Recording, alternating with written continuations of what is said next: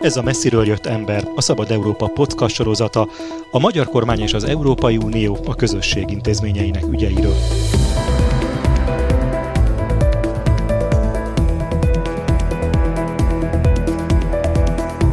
Célunk, hogy ne csak az EU erőközpontjaiból hazatérő magyar politikusok beszámolóiból ismerhessük meg a fejleményeket, döntéseket és viszonyokat, hanem objektív és független képet alkothassunk állandó brüsszeli tudósítónk Gyévai Zoltán segítségével. Én Kovács Tibor vagyok. Mai témánk az infláció, amit az európai adatok mutatnak.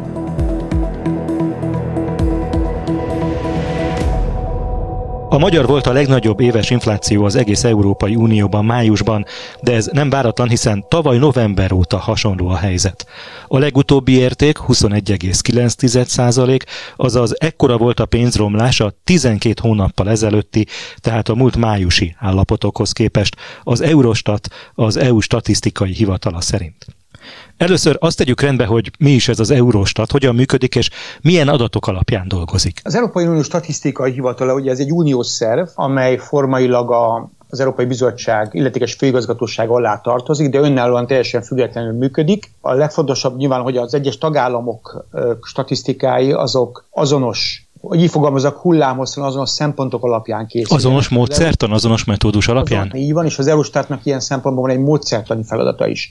Az Eurostat nem a saját adataival dolgozik, saját adataival nem saját kútfőből alapvetően, bár vannak olyan területek, ahol igen, de nem saját adataival, hanem a nemzeti statisztikai hivatalokra számít. Ezért is nagyon fontos az, hogy a statisztikai hivatalok azonos szempontok alapján adják át az információikat. Van arra valami garancia, hogy ezek az adatok hitelesek?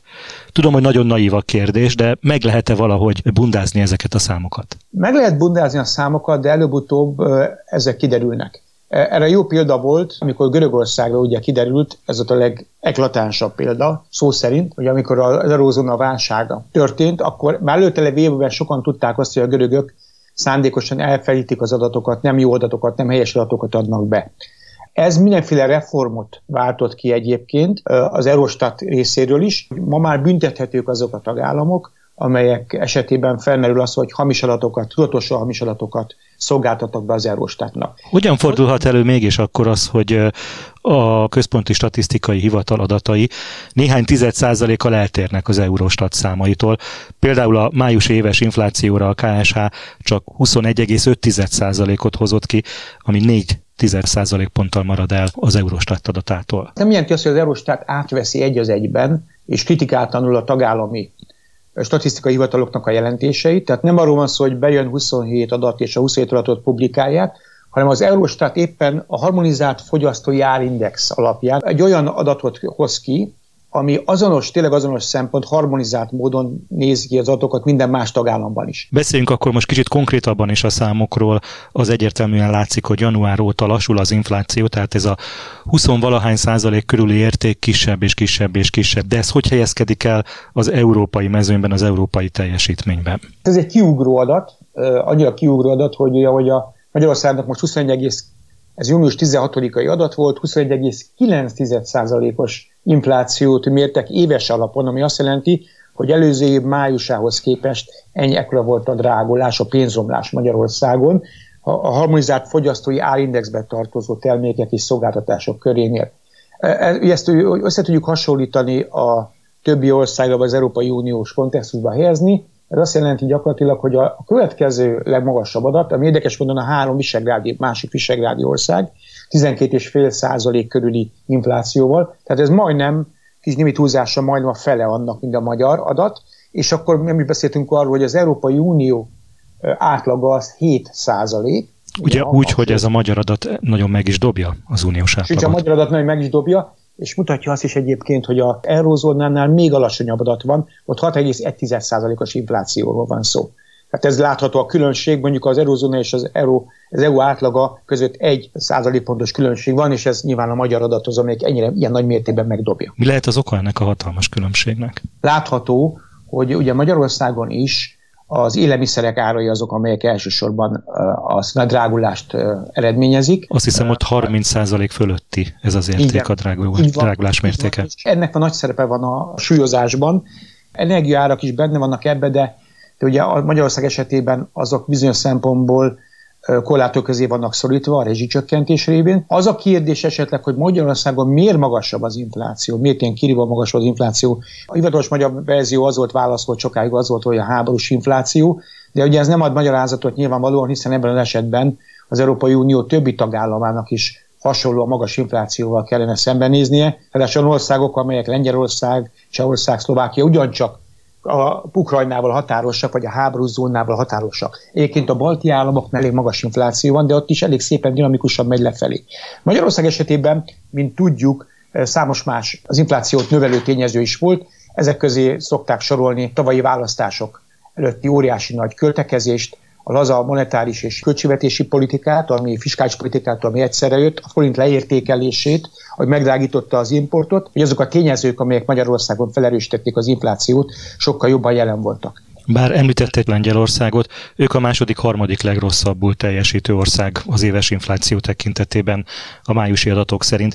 Ők azért határosak a háborús övezettel. Nyilvánvalóan van háborús hatás, ezt senki sem tagadja, de a háborús hatás mértékét talán nem szabad eltúlozni. Ha megnézzük a másik végletet, arról még nem beszéltünk. Hol a legkisebb? Most a legkisebb a Luxemburgban, Belgiumban és Dániában van, ahol 3%-ot sem éri el. Belgiumban ugye gyakran szoktuk Brüsszelt a szánkra venni, például 2,7%-os éves alapon az infláció. Úgy tűnik, hogy ezek az országok eredményesen vették fel a harcot az inflációval. Hozzáteszem azt is, hogy nem volt olyan mértékű infláció, nem gerjesztettek. Se az energia területén, energetikát, se az élelmiszer drágulása nem volt olyan mértékű. Bármint brüsszeli lakos, hozzá kell tennem, hogy azért az itteni lakosoknak is a pénztárcáját az elég jelentősen megviseli. Ezek az országok valamilyen más termékkörön tudnak kompenzálni? Különböző módszerek vannak, központi jegybankok milyen monetáris politikát folytattak. Ez is része annak, nyilván a pénzkiáramlásnak a csökkentése. Ugye most a monetáris politikát folytatnak, ugye egy monetáris politikát folytatott, hogy a Belgium beszél. Az eurózónában vannak, így van.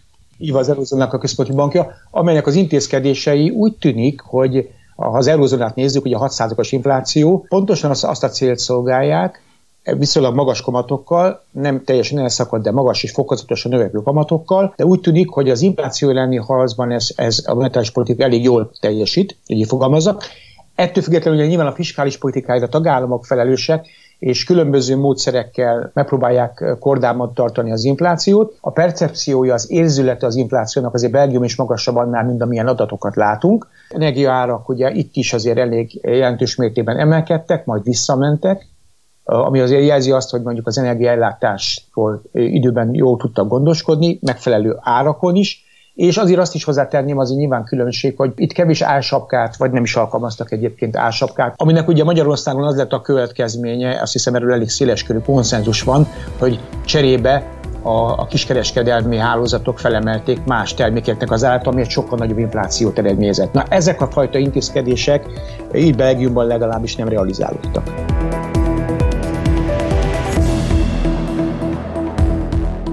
Állandó brüsszeli tudósítónkkal, Gyévai Zoltánnal beszélgettem, én Kovács Tibor vagyok, köszönöm figyelmüket!